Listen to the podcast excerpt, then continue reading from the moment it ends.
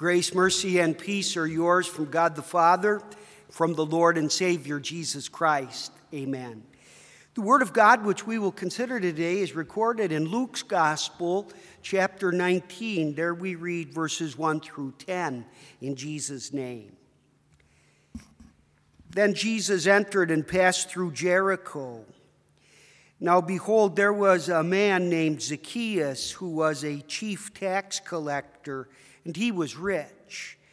And he sought to see who Jesus was, but could not because of the crowd, for he was of short stature. So he ran ahead and climbed up into a sycamore tree to see him, for he was going to pass that way. And when Jesus came to the place, he looked up and saw him and said to him, Zacchaeus, make haste and come down, for today I must stay at your house. So he made haste and came down and received them joyfully. But when they saw it, they all complained, saying, He has gone to be a guest with a man who is a sinner. Then Zacchaeus stood and said to the Lord, Look, Lord, I give half of my goods to the poor. And if I have taken anything from anyone by false accusation, I restore fourfold.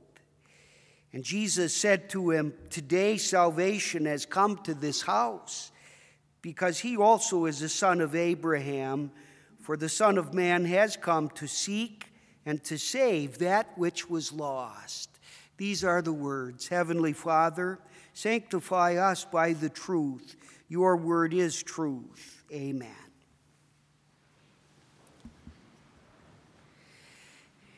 In Jesus' name, dear fellow redeemed, Nowadays, we have so many different technological and electronic devices which are able to inform us and to entertain us.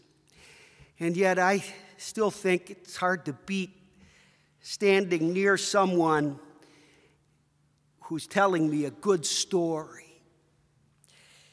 We like stories, we like to hear and tell stories about sports, about hunting and fishing, scary stories, romantic stories, war stories, crime stories. When I was a little kid, I especially liked to hear and tell scary stories. But I had a strict rule about that never after four in the afternoon. if someone told me a scary story after supper, it was all over. That night, I would need the hall light left on and my bedroom door left open and the family dog sleeping at the end of the bed. So imagine how scared Zacchaeus, the tax collector, must have been. And I don't mean necessarily that he was afraid of heights as he swayed atop the tree he had climbed, but something drove that grown man to abandon any sense of self respect and to climb up a tree like a little child in the full presence of his peers. But being short in stature, he had to climb the tree because he had to see and be seen by Jesus, who was drawing near. Why? Because he was so scared. Luke tells us at that time in, uh, that he was a chief tax collector and he was rich. In that time and place, it was understood that a tax collector, in order to be sure to bring in as much as he could, got to keep a portion of it for himself. And in that system, Zacchaeus was at the top of the food chain. He was a chief tax collector.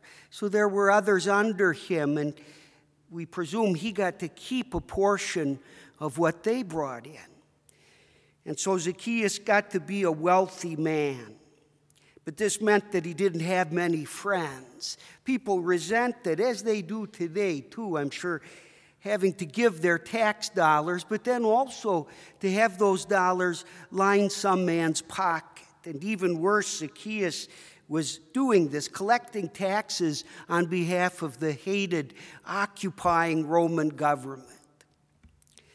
He must have been a lonely man, and he must have had an active conscience. His conscience must have told him that he was not living his life as he should. His conscience scared him and burdened him with the harsh realization that he was taking money for himself that rightly belonged to someone else. Well, all of us have a conscience, and sometimes our conscience, as it's working, frightens us. That's really God's own law doing its work, reminding us of our sins, warning us of the just punishment that our sins deserve. It's that kind of a conscience which might, which might drive a person to join a convent or a monastery or even to jump into a cult, to sell off their belongings and go deep into the woods somewhere. The problem is, though, wherever we might end up, our conscience has come along and it's still scaring us.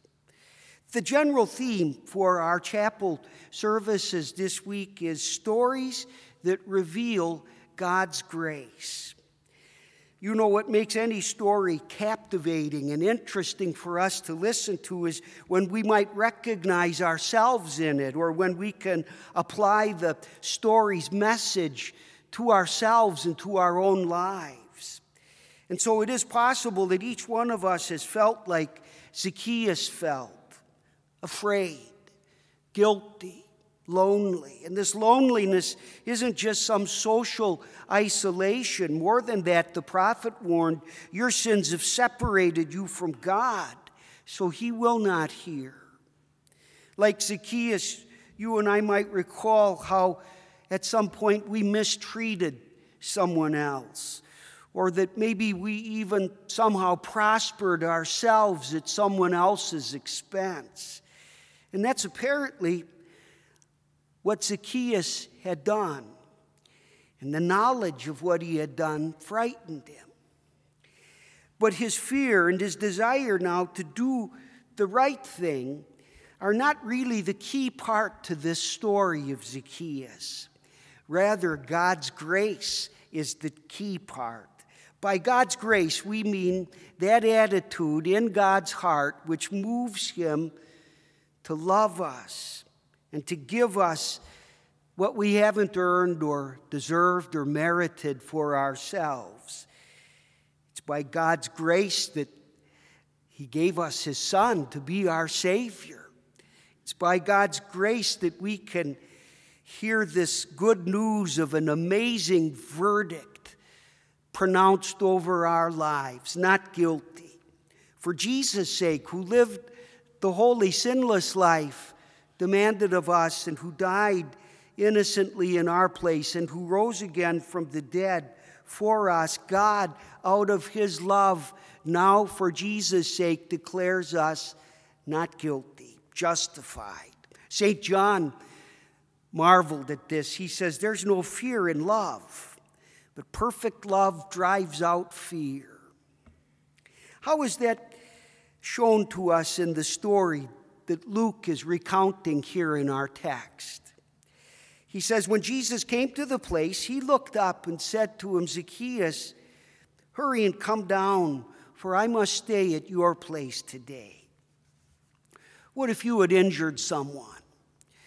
Or what if you were caught in the act of trying to steal something from someone, or of slandering someone, or betraying someone? You might naturally keep your distance from that person you would probably keep on high alert, waiting for the moment that they get even with you somehow. The last thing you would expect in that situation is this that in a friendly, kindly manner, that offended person would want to be with you and would invite himself to spend time with you. To come next to you not as an enemy, but as a friend. We know that that's the very demeanor of our Lord Jesus in this instance, because the people who were nearby, probably among them the Pharisees, picked up on the friendliness of Jesus' conduct towards Zacchaeus and they resented it. It says they were all grumbling because he went to be a guest of a sinful man. And then Luke, in this account, jumps right to the midst of the party at Zacchaeus' house where we see this formerly frightened, troubled, lonesome man getting up and giving a speech in which he promises to give half of his possessions to the poor and to pay his victims four times what he had taken from them.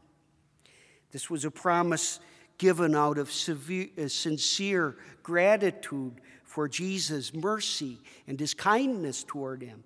And then, like the ending of the feel good movie of the year, we see Jesus announcing a summary over this man Zacchaeus' life and over your life and mine.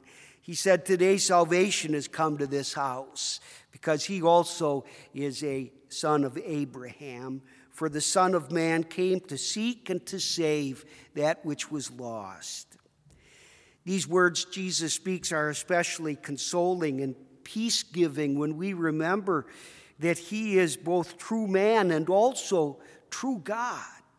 And so when you and I worry about and fear our sins and we are afraid of what God's response to us might be, then we find our relief and comfort knowing that as we see Jesus, we see God.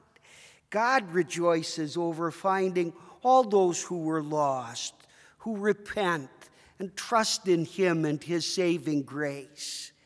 Keep hearing these stories about God's grace. Keep hearing them, for they're true, and each one is meant for you. Amen. Glory be to the Father, and to the Son, and to the Holy Spirit, as it was in the beginning, is now, and shall be forevermore. Amen.